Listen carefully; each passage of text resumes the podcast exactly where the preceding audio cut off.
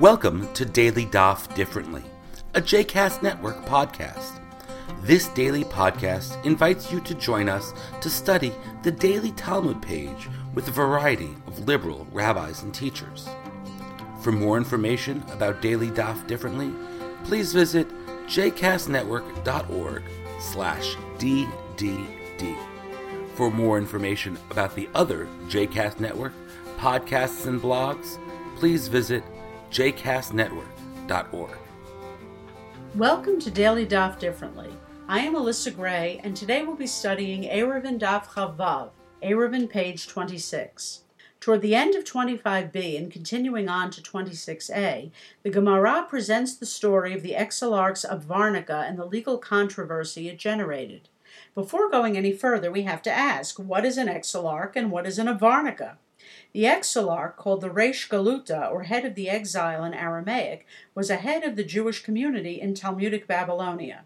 Talmudic Babylonia was within the empire known as Sasanian Iran, after the Sasanian dynasty that ruled there prior to the Islamic conquest of Persia in the 7th century. The exilarchate is a position that continued to function even into the post Talmudic Gaonic period. As to a varnica, Rashi offers two interpretations. The first is that it is a tree that gives off a large amount of shade. Princes, say Rashi, relax there in the hot time of the year. Rashi indicates, however, that he strongly prefers his second interpretation, which he says he found in a legal text, a responsum of the Babylonian Geonim. According to the second interpretation, the Avarnica is a sort of Roman exedra, a semicircular recessed area, perhaps supported by columns which contain seats, or alternatively a cube-shaped building, a kuba, says Rashi, that includes seats. So with all the vocabulary taken care of, we can return to the story at the bottom of 25b. The exilarch had an avarnica in his orchard, his bustan. The orchard, we must realize, was larger than two Beit Sa'as and had not been hukaf l'dira. It had not been enclosed for residential purposes. The exilarch asked Rav Huna Bar Chinana to make some arrangement so that he and others could eat in the Avarnica on Shabbat and carry food and other necessities of the meal from the house to the Avarnica via the orchard. Now we'll interpret Rav Huna Bar Chinana's actions in light of Rashi's second understanding of what an Avarnica is. Rav Huna Bar Chinana set up two fences of reeds facing each other, one on each side of the orchard.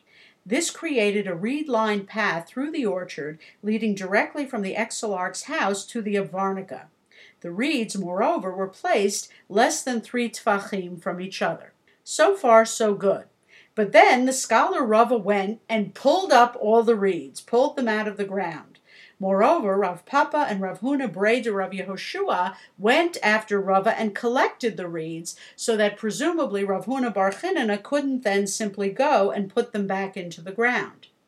Now, why did Rava do this? Clearly, he thought Rav Huna Bar Chinana had done the wrong thing, but what was wrong with it? Given that the exilarch wanted to be able to eat in the Avarnica on Shabbat, Rava must have thought that he was already able to do so, and that Rav Huna Bar Chinana's reed fences were unnecessary. Rava may have held that the presence of the Avarnica in the orchard rendered the orchard hukaf dira or enclosed for residential purposes. Thus, the exilarch and his retinue should already have been permitted to eat there on Shabbat. This makes sense and is also the view of the 14th century commentator, the Meiri.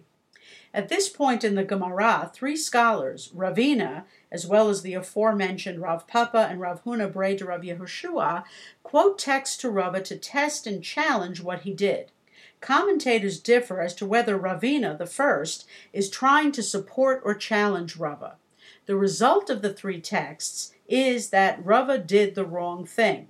The orchard could not properly be considered as a place that was enclosed for residential purposes because of the presence of the Avarnica, and thus it was actually Rav Huna Bar who had done the right thing by setting up his two fences of reeds to create the line path. In effect, Ravina, Rav Papa, and Rav Huna Bray de Rav Yehoshua tear down Rava's view, the very same way he had torn down Rav Huna Bar reed fences. The Gemara now introduces a fascinating note by presenting the exilarch's reaction to all this.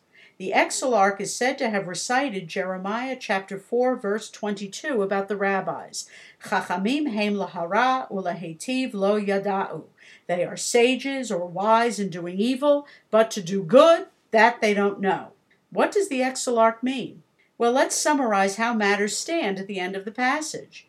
When the smoke clears, Rav Huna Bar Chinana's reed fences have been torn down by Rava. Rava has been proven wrong, and so the Exilarch was forbidden to eat on Shabbat in his Avarnica without those reed fences.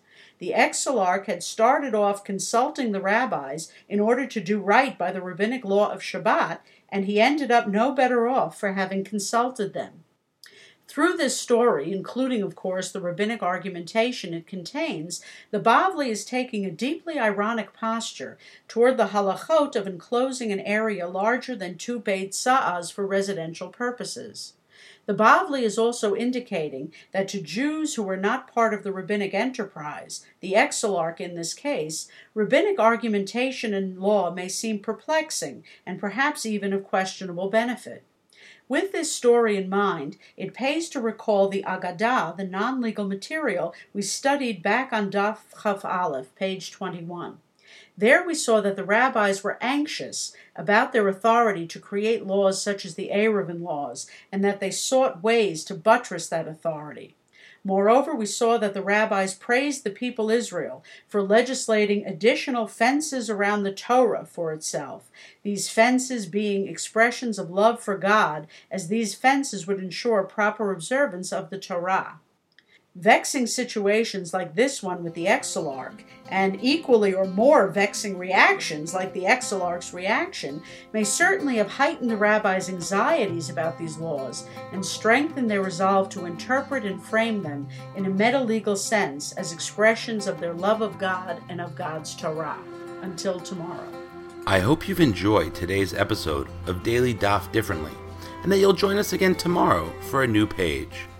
The music at the open and close of this episode is Ufros from the Epichorus album One Bead, available on Bandcamp, iTunes, and Spotify.